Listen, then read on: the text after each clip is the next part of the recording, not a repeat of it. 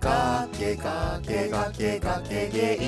イ崖っぷちゲイのポッドキャストかけがけがけがけゲイ GAKEGAAYYY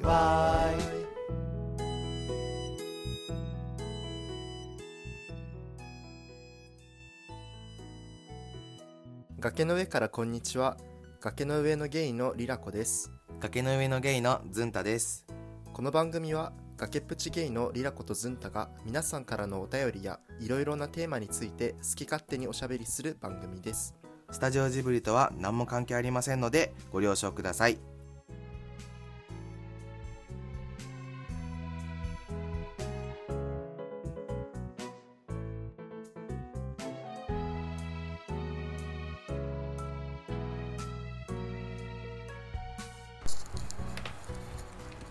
はいこんにちは今回はハッシュタグ会イでエーイ。すイエーイえっと、ハッシュタグとあとはあのレビューが Apple Podcast の方でいくつか来ているのでそちらも返信したいと思いますありがとうございます。はい。というわけで、まあ、しばらくちょっとゲスト会が続いていたので、ハッシュタグ会できてなかったんですけど、やっとできます。 1ヶ月ぶりだね。そうですね。ちょっと、皆さんお待たせして申し訳ございませんでしたお。待たせしました。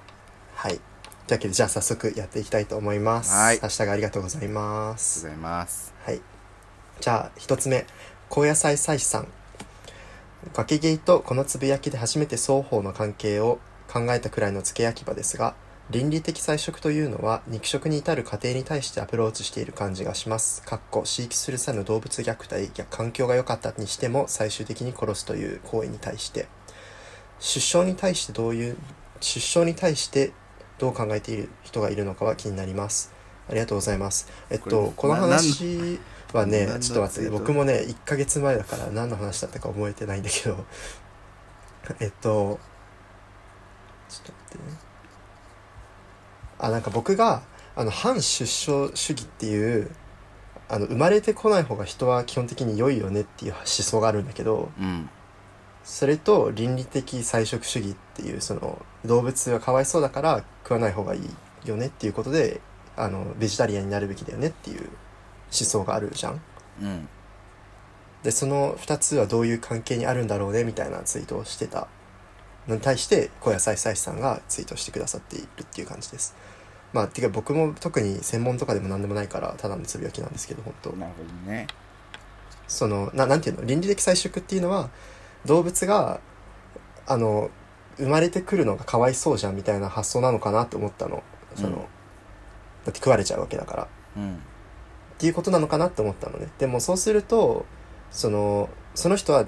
出生主義っていうか反出生主義に対してどう思うんだろうっていうふうにちょっと疑問に思ったっていうのその生まれてこない方がいいっていう発想って結構なんかネガティブっていうかさ結構なんだろうあんま聞かない思想じゃんうん。で基本的に生まれてきた方が人間よくねみたいな発想の方が多い気がしてうん。でそれにたそれとじゃあ動物の出生に対してどう思うんだろうなっていうのがちょっと疑問に思ってつぶやいただけですはい。ちょっとなんかコメントしたいんだけど、今ご飯食べ終わったばっかり胃袋にちょっ と全部いってるから、酸素じとゃあいうか血液が。そっかじゃあちょっ今と度はねあんおま腹空いてる時に聞いてみようかなちょっとうまく答えらんなくてごめんなさい、小野菜さん。 お腹空いてお腹るのせいに時すんになね、もう一回考え ます。ごめん おなさ。腹のせいにするない ごめんなさい。はい。ってことでね。はいありがとうございまえーあすりがとうございます。続いてまた小屋さいさいさん。えー、学芸第6回、えー、みそじ以上の、えー父方いとこと兄2人に彼氏彼女の気配皆無で下から行けと言われています一応セクマイやアセクシャルだということは説明済みで親からは結婚云々言われなくなりましたおばには説明してもハテナ反応で未だ言われますがそれでも上をせかせ目的ですね下から行けってどういうことえっと小野さささんがこの中で一番年齢が下下だからうんあの下から結婚すると上の人が焦って結婚しだすからああーそういうことかなんか小林さんさい妻子さんがせかされてるってことだよねなるほどねうんま あそうねなんだそれいやなんかえそれぐらいで結婚ってできるもんなんだろうかえーでもいやまあこう社会的な要請で結婚を急ぐって人も多いんじゃないのそっかやぱりなんかそんなすぐにできるものじゃないっていう発なんか僕の中ではね結婚はそういうもんだと思ってたわうんでもさ俺らゲイだからその社会的な要請がないから考えられてないだけでさその社会からの結婚しろって圧力ってやっぱりのんけからしたらすごい強いんだろうなって思うわそうなのかね全然感じたことなかったわちょっと想像を絶するものなんだよやだなねまあセクマイとかセクシャルって説明してもまあわかまあ親は分かってくれるかもしれないけどおばはもうはてなまあまあそういうそういうもんかもねうんまあ治るって考えてる人もまだ多いしねうんまあそれは仕方ないんかなねまあそのうち分かってくれるのかなっていうことを願うしかないかもまあ誰にも分かってもらえなくてもね自分は好きに生きるだけだからそうねうんはいありがとうございますはい、ありがとうございます。次、光一さん。えーっと、光一さんの50、光一さんがやっているゲイ的ニュースラジオっていうポッドキャストの52回、ファイヤー最強の早期リタイア術の更新情報についてのツイートです。今までお金の話は避けてきましたが、えー、ガキゲイを聞いて話してみました。早くリタイアしたいということです。資産形成の話ですねあ、そうですね。僕らのね、もう1ヶ月以上前の話っていうね。 あのこれ聞いたんですけど光一さんのエピソードすごくこう、俺らが話すよりもね500倍しっかりいろいろこうはなんか身があるエピソードで俺らみたいに若いけど資産形成したくないみたいなのじゃなくてこうしっかりこうなるほどね。 そうしっかりこうおお金のことを考えている大人のエピソードって感じなのでこう学芸を聞いてる皆さんぜひこっちを聞いてくださいもうねだってファイ「ファイヤーっていう最強のリタイア術っていう本もねあのしっかり読んで ちょ僕らはマジでなただの机上の空論で話していたっ ていう失礼しました本当にはいありがとうございますありがとうございます大輔くんエージェントが送ってくれた求人の内容を見てみたらストックオプションのあるとこでうまくいけば20代から資産形成できますって口コミサイトにも書いてあって魅力的に感じちゃった資産形成の呪いだこれハッシュタグ崖ゲーつけなくてこうハッシュタグ崖ゲーってつけたら崖ゲーがねなんか呪いかけたみたいになっちゃうけど勝手にちょっと大輔くんが呪われてるだけなんで全然僕ら大関係ない大輔君がなんなら資産形成の話題を勝手に出して勝手に呪われてるだけっていう まあちょっと考え出すと確かに俺も最初はストックオプションって聞いても、まあ、まあまあそういうのもあるんだなぐらいだったけど資産形成のことを考え出してからあストックオプションあるんだってちょっと引っかかるようになったから確かへにー気持ちは分からなくはないストックオプションってまず何なんだっけあの報酬を金銭じゃなくて株とかで付与するあその自分分自社自社株買いっていうことかあそれとはちょっと違う、ういや、みたいな。ちょっと待ってねね。ちょっと待ってね。俺、それ、あのー怪しいよ。何 なのストックオプション、ちょっスと、トックオプションでググります。ストックオプションとは、うーん。言って共有自して社株をい、あのね、株式会社の経営者や従業員が自社株を一定の行使価格でああ購入できる権利だって。合ってだからままあ自し社た株買いってことだね。合はっい。てました。よかったよかった。はい、ズンタクレバーエンドです。いや、待じって、ゃん僕だったじゃなん今の。はい、ありがとうございます。ありがとうございます。えー次、あやほさん。えー夜に聞いたポッドキャストということで、崖芸を入れてくださっています。ありがとうございます。ありがとうございます。はいえー再び大輔くん。資産形成だったり、キャリアで、こいつずっと資産形成のこと言ってん な。資産形成だったり、キャリアデザインだったり、あとは親からの相続について考えてると、ファイナンシャルプランナーの友達が欲しくなる、どなたかいらっしゃいませんかいえいえ、あの、いやそれ崖芸友つけないで達じゃねえ だろ。ちょっと待崖って芸でファイナンシャルプランナー、 ハッシュタグファイナンシャルプランナーの崖ゲイリスナーさんとつながりたい。ャル。いません。ちょっと残念でした。それはファイナンシャルプランナーを探そうね。友達じゃなくて。 それな本当にあのちゃ大んと輔君プラスでが、えっと「ハッシュタグ崖妹はよ」って書いてあるねああの、第何回か忘れちゃったんだけど、僕の妹が乱入してきた回ですね。もうびっくりしちゃったよあ本当にの怖かったわ、ね なんか夕飯の催促に来た夕飯じゃないよあれだって3時夕飯ぐじゃない3時ぐらいだったよあれえそうあ収れ何録してる時え自分でなんかめっちゃみんなが遅く起きたから朝昼ご飯を今食べるとか言ってたじゃん3時ぐらいあ本当あじゃあそれの催促かにやべえなってまあまあガキもねまあ多分実現しませんけれども楽しみにはいありがとうございますありがとうございます次アマンさんえーハッシュタグ週刊ガキゲイ」って書いてある、えーリラコシシスターブチギレシスターの衝撃的乱入デビューに心をわしづかみにされた輩が続出早くも複数の事務所からオファー殺到獲得競争がヒートアップかっこおそらく契約金は相当なものになりそう某芸能関係者団ということです どういうことなんかもう新種の新種のハッシュタグすぎて分かんなかったわもうキレゲーとしてね ああの女医の西川綾子先生みたいななん なのあのなんかキレキレゲーキレる女芸人枠でぜひ芸に出演してほしいですねいらないわいらねえ。ありがとうございますありがとうございます。えーローソンさん、明日えー第7回の29秒、29分15秒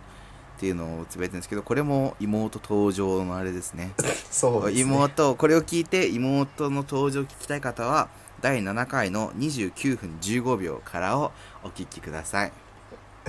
などういうどういうハッシュタグよこれ。 はいありがとうございます。ありがとうございます。はい、えー次もあやほさんがえっ、と聞いてくださったポッドキャストの中にガキゲイを入れてくださっています。ありがとうございます。ありがとうございます。えー昭和の兵隊さん、えー、ガキゲイ6回、拗ねてた時のお便りだけに不満があるな。3人も親族に思うことが多くて、えブレスミ ー面白かったですちなみに僕は今年の4月からお仕事に就けましたえー、おめー、おでめでととううごござざいいまますす。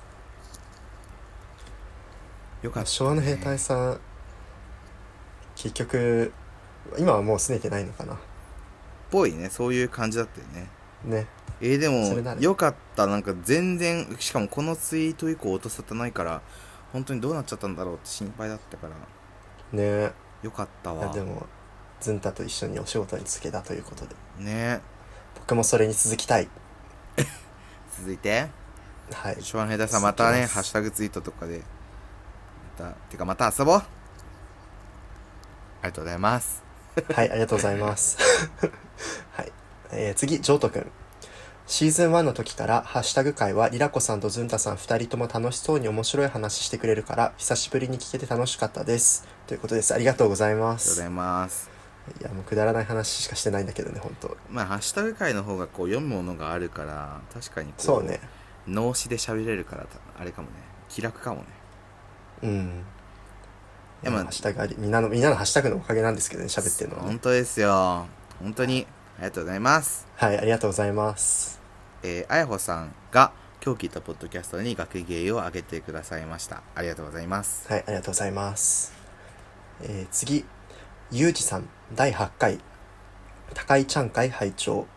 ダイバーシティ研修の一環として我が社の職員にも聞かせたいくらいでした。セクマイでくくられがち、くくりがちだけど、セクマイ同士なら何でも共感し合えるわけではないし、それぞれがお互いに関心を持ち、勉強することが大切だなと日々感じています。ということです。ありがとうございます。そういうことですね。俺らが、高井ちゃん会の時にわちゃわちゃして全然言えなかったことをしっかりまとめてくださいました。そう、要約するとこういうことだからもう聞く必要はないかも。 そりゃ本当そうよねなんかサークル入ってマジでそれは感じたわうん。なんか高井ちゃん会聞いたんだけどさうん。俺とりはこさんがめちゃめちゃ喋ってて高井ちゃんがすごいいろいろ相づち打ってくれたり話回してくれたりしててどっちがゲストか全然分かんなかったわまあ常にねあのゲストっていう心持ちでやると緊張感が生まれていいのかなっていう ことかもしれない方便すぎないちょっと高井ちゃんのあ優のねしさに甘えてしまったわちょっと他のポッドキャストだとゲストの人をゲストとして扱っちゃうけど私たちはねゲストをゲストとして扱わないっていう方針がいいのかもしれないなるほどね。ね。うわ、なるほどね。開き直りななんだよ。はいありがとうございます。ありがとうございます。はいありがとうござ います。えー、アマンさん、えー週刊学芸人気低迷の学芸が新コーナーでの巻き返しに着手その名も猫のちんぐり返し離れた芸心をつかめるだろうかそんなそんな新コーナーあったっけあの高井ちゃんが提案した名前ねあの新コーナー「猫のちんぐり返しやばすぎ」まあ使われることはないだろうと思いますけれどもいやうちら人気低迷してんの人気あったのそもそも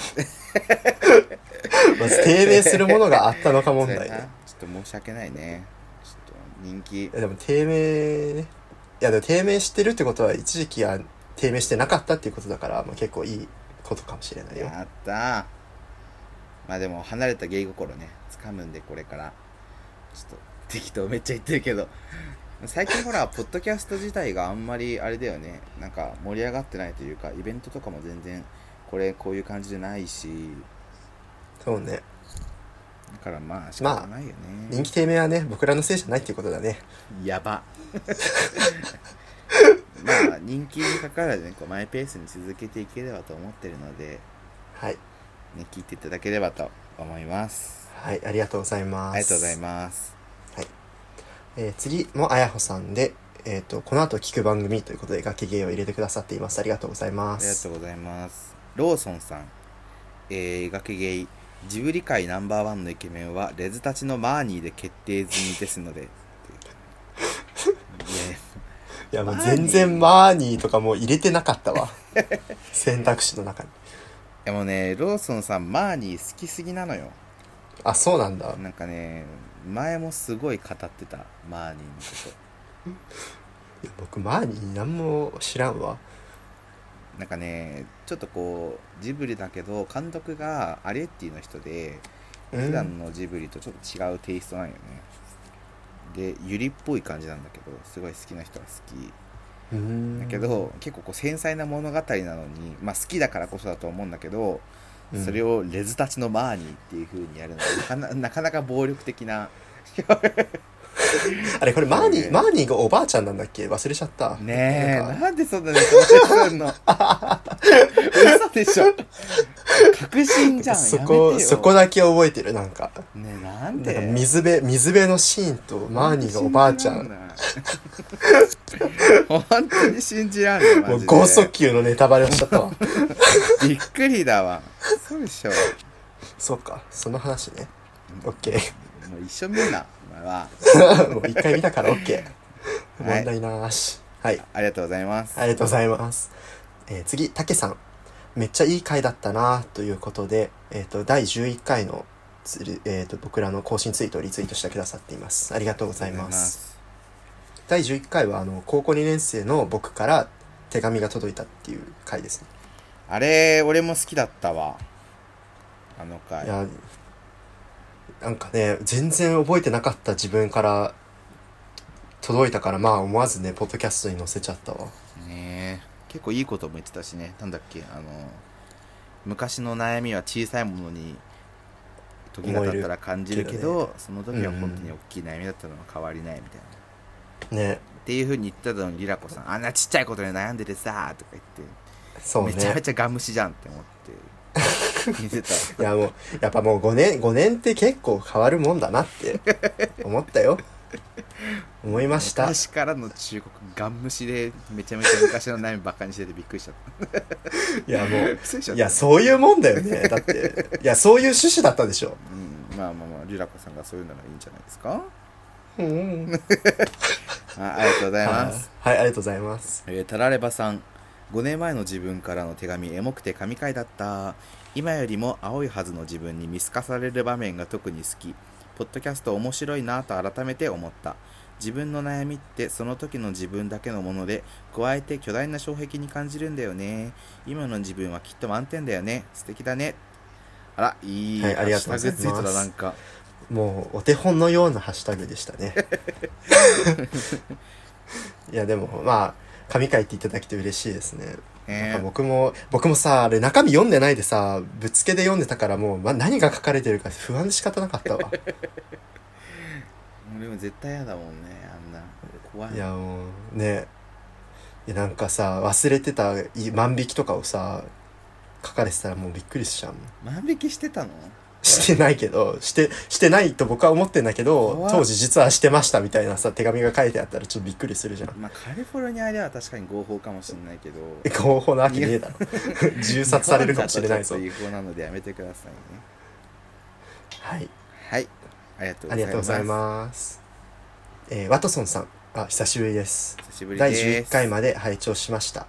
えーニューシーズン始まってからずっと聞いていましたがお便りかけずじまいでした第9回のセクマイサークル私は1年だけしか所属していませんが間違いなく世界は拡張されましたしいい体験をさせていただきました感謝感謝ですということですありがとうございまあすよかったいやもう全然お便りかけずじまいで全然本当何も思わなくて大丈夫ですよ日々が充実してるってことだといいなねワトソンさんももう就職したしねうんワトソンんさん結局1回しか会えなくてでしかもそれもあのクリスマスパーティーで俺がブラックピンクの女装してる時 にしか会えなくてねちょっとやばいよけねる本当にワトソンさんとは何回かあったかな演劇なんか演劇やろうってなった時にワトソンさんもいたのでうんうんう何ん回か会ってたりはしましたねねなんかワトソンさんも楽しそうだったからいや本当に良かったなって思ったねぜひなんかこれ聞いてる高校生とかもしいてそういうセクマイの学生の友達作りたいなって思ってたら一回でもこう体験行ってみてくださいありはいじゃあありがとうございますがとうございますえー、このさん、えータイムカプセル郵便のリンクを崖毛ハッシュタグで引用リツイートしてくれていますこれはリラコさんが、えっと、5年前の自分から手紙来たっていうのはこの多分システム使ったってことだよねうん多分そうだと思うなんかね学校とか方針単位で契約するとちょっと安くなるんだってあそうなんだそうなんか多分学校もそれを使って5年後の僕に手紙を送ったんだと思やりたいなぁ俺もやんないと思うう、ねやんないんかいだって5年後って俺まだ 28?28 8? でも28ってさ言うてまだ全然キャリア積んでる途中であんまり変化ないと思うんだよねでもさ23とか22からしたらさ28ってなんかちょっともう違う世界っていう感じもしなくはないけどねえ俺のプランだと5年後もまだ俺この家住んでるつもりなんだよねあまあそれは それはそうなんじゃないわかんないけどわかんないなんかあんま給料も上がってないのかなっていう見立てうん給料ってそんな早く上がるのいやわかんないえなんか早く上がってほしいけどさあんま期待しすぎると怖いなって思って全まあね然期待してないまあきっともうすでに給料も良いということなのではないでしょうかそうねはい期待しましょうはいありがとうございあまりがとうごすざいます次デブたかしさん解決できたねっていうことで第12回の僕らの更新ツイートを引用リツイートしてくださっていますありがとうございますあの久々に解決したんですけど解決したら下でリラコさんが「これはいい回」とかめっちゃ自画自賛して まあ台無しになってましたいやだってえじゃあじゃあ悪い回って言えばよかった これは悪い回怖っ いやそんなことないそうリラコさんがでしょだわありがとうでしょありがとうございますえー山崎ロローソンさん、えー宅飲み中に漫画で読み出す地雷ムーブいやそれな本当にいやいやそれじゃないだろあのこれはリラコさんが大輔君とタラレバさんとズンタとリラコで宅飲みした時にさ4人で喋ってる時に宅宅飲みっていうかズーム飲みねズーム飲みしてる時に一人だけ漫画読み出してずっとそのまま23時間読んでたっていうずっと23時間ではねえだろ読んでずっと読んでたよいや話してたけどあの本当にちょうど来ちゃったのその読みたい漫画が怖っその優先順位何マジでいやだからいやだから僕本当に漫画のことしか考えてなかったら多分ズームから消えてたから、でもみんなとは一緒にいたいけど漫画読みたかったのあ妥協してくれたのねそうありがとうそういありうがとうそういう言い方するとあなりんかがとさう上ねからみ平たいな子さんいやいえいえどういたしまして 何様僕何なんだよ本当にはいいやも うありはいありがとうごあざりいがとうまごすざいますはいえー次オクワードアウトプットさん、これしっかり読んでね可愛くえー、崖芸13回こないだおいも初めて日本の人たちとズーム飲みしたばってん楽しかったばいうまい地理的問題ば無視して一緒に飲めるのは面白かねうまい仕事や生活の変化はコロナの影響の高で地域による差異が広がることにもなるやろうねうまい組織の中核だけ都市部に残ってあとは全部リモートとか うまいじゃん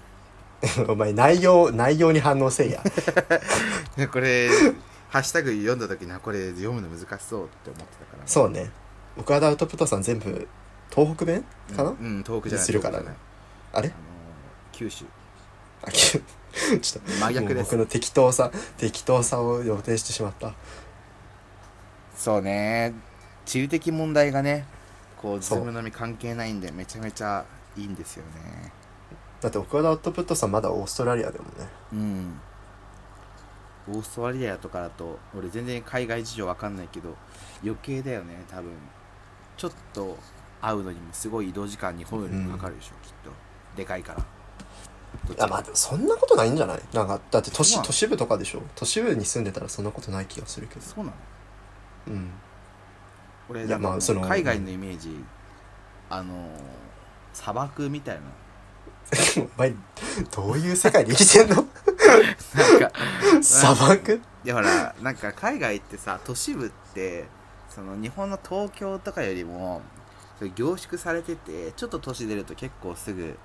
こう砂漠っぽいところになるイメージがあるんだけどそれ鳥取とかと間違えてんじゃない間違えてないよ絶対そんな違う絶対砂 漠ではないだ間ろ違えてないからちょっとその そのイメージはちょっと刷新していただいた方がいいかもしれませんわかりました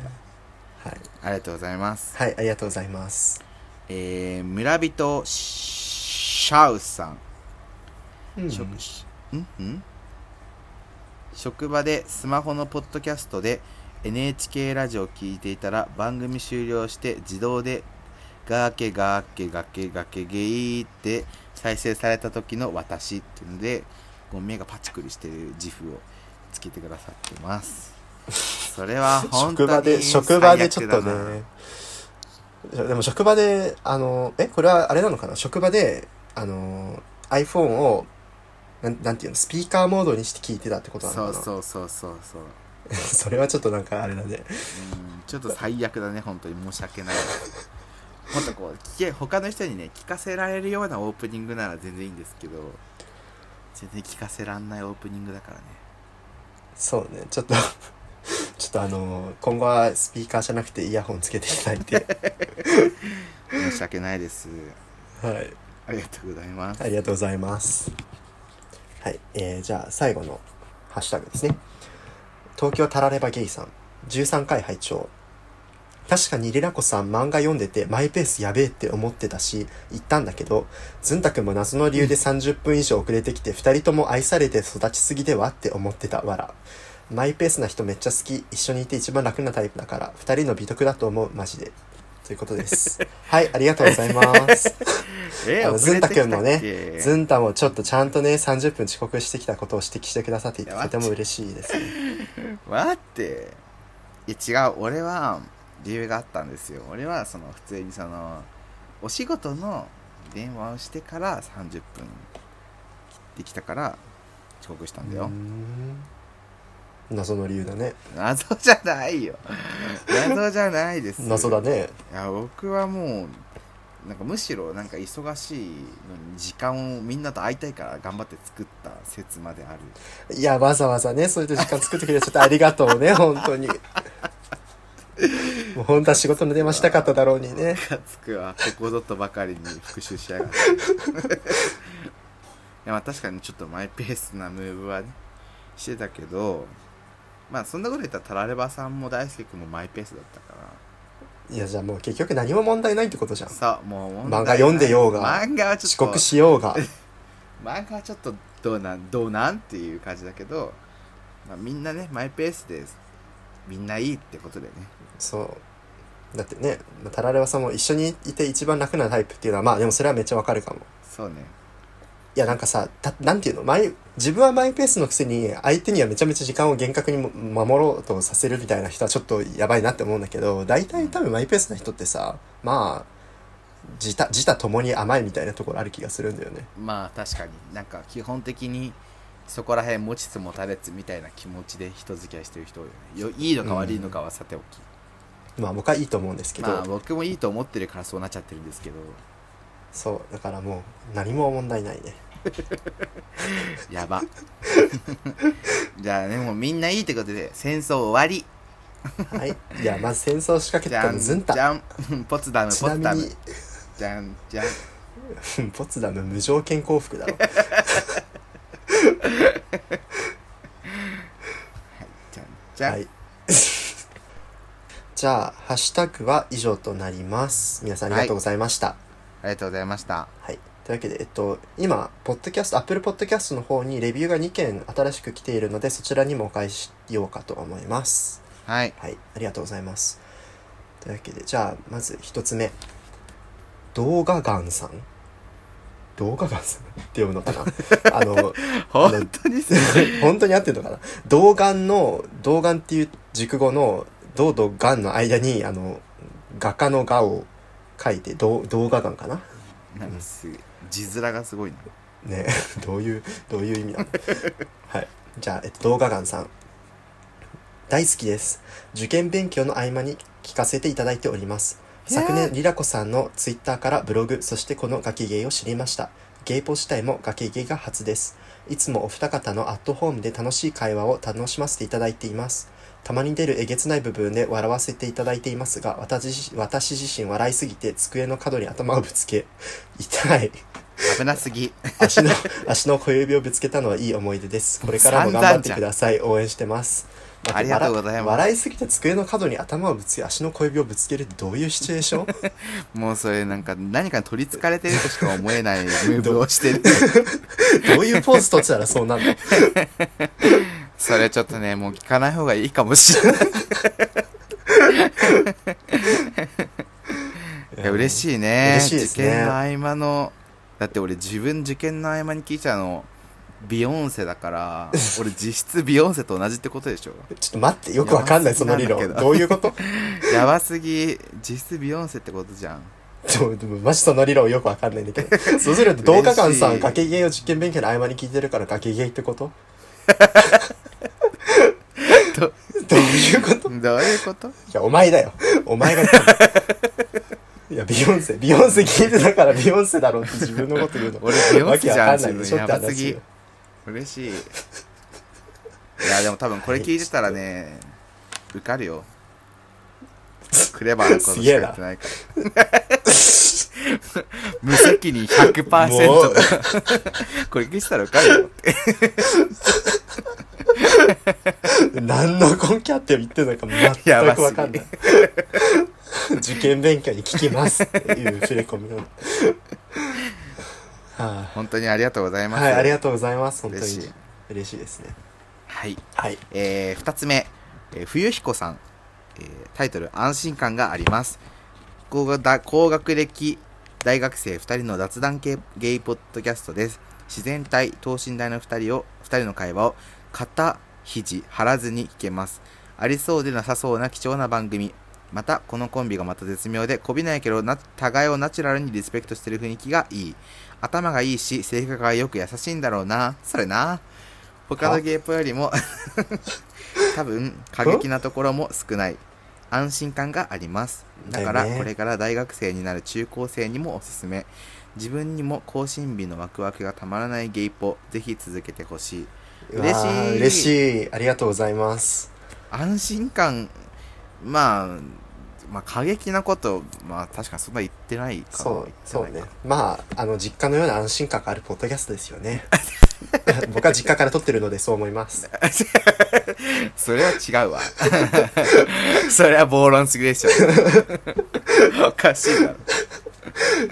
ちなみになんですけど、もうズンタを卒業したので、あの、高学歴大学生ではなくなりました、ズンタは。そうなのよただもうの俺い、ただのゲイになりました。や違う違う俺ただのあの高学歴はずっと高学歴なので高学歴なんですけキど モ死ぬまで高学歴なんですけどキモす ぎだろ最強イケいモやン、まあそ まあそれはね、まあ、冗談はさておきそうそうもう社会人なので今はただの、あの普通にしがない社会人のゲイですね大学生ブランドがいやそうよねいやだから僕も就職したらさいやマジこの番組ただのざ雑談系ゲイポッドキャストよもそうだうねまあ腹パン 腹パン系ポッドキャストなのかな違うわやめろ お前自分 の性教を関するなポッドキャストにやめてくれ巻き込むなよいやもうね大学生ブランドに確かにちょっと甘えてる部分あるからそうまあでもほらリラコさんが卒業するのは1年後でしょそうねそうするとガキゲイ2年半かなまあまあそろそろ大学生ブランドから抜けてもなんとかやっていけるぐらいの力はついてるんじゃないかなっていうところはあるよねいやもうそうなっててほしいわあれ欲しいよねねまあでもこの大学生の間にやれてたから中高生の人も聞きやすいってなってたらすごい嬉しいですけどねいや本当に嬉しいねね僕も中高生の頃でもポッドキャストの存在そもそも知らなかったかもあでも知ってたいやか知ってたけどいゲやイ俺とかは知らなかったな俺知らなかったわ多分なんかそのこれリラコさんがさもともとブログをやってるさ理由ってなんか中高生の自分に読ませたいと思えるようなブログみたいな話してたじゃん結構う前んにうんうんしてた多分そこのブログから来てる人も結構多いと思うよそそうだからなねんかそこら辺のなんていうのそのブログとの目的にこう絡んでポッドキャストもそういうポッドキャストになってるってなんとなくレビュー見て思って嬉しいわねいやほんとよかったやっててねえまあちょっと中高生聞くには下ネタちょっと多いかもしれないけどいや意外と島根で言ってないよ言ってないのかな言ってない言ってないけど中高生にとってお手本になるのかは微妙だしああそうねあの、まあ、そうね、あの、もう資産形成の話とかしだしてるから、もはや中高生関係ないのではみたいなところもある けど、確かにそう、まあね、あの、聞いてる人と一緒になんていうの、年を取っていく感じなのかなって思った。あいいこと言うじゃんいいでしょえいや実質もうビヨンセじゃんじゃあ俺ちょっと待って、その理論何なのマジ、その理論マジ何なの やば崖の上のビヨンセにする何 なちょっのとも僕、ビヨンセじゃないんだけど、どうしたらいい う ビヨンセもほら一緒に年取ってるからちょっとわビかヨんンなセいかな。なって ちょっと何言ってるか分かんないですね。 まあ、というわけでね、あと頭が良くて性格が良くて優しいガキゲイ2人をこれからもよろしくお願いします。やばよろしくお願いしますやばすぎ。はい。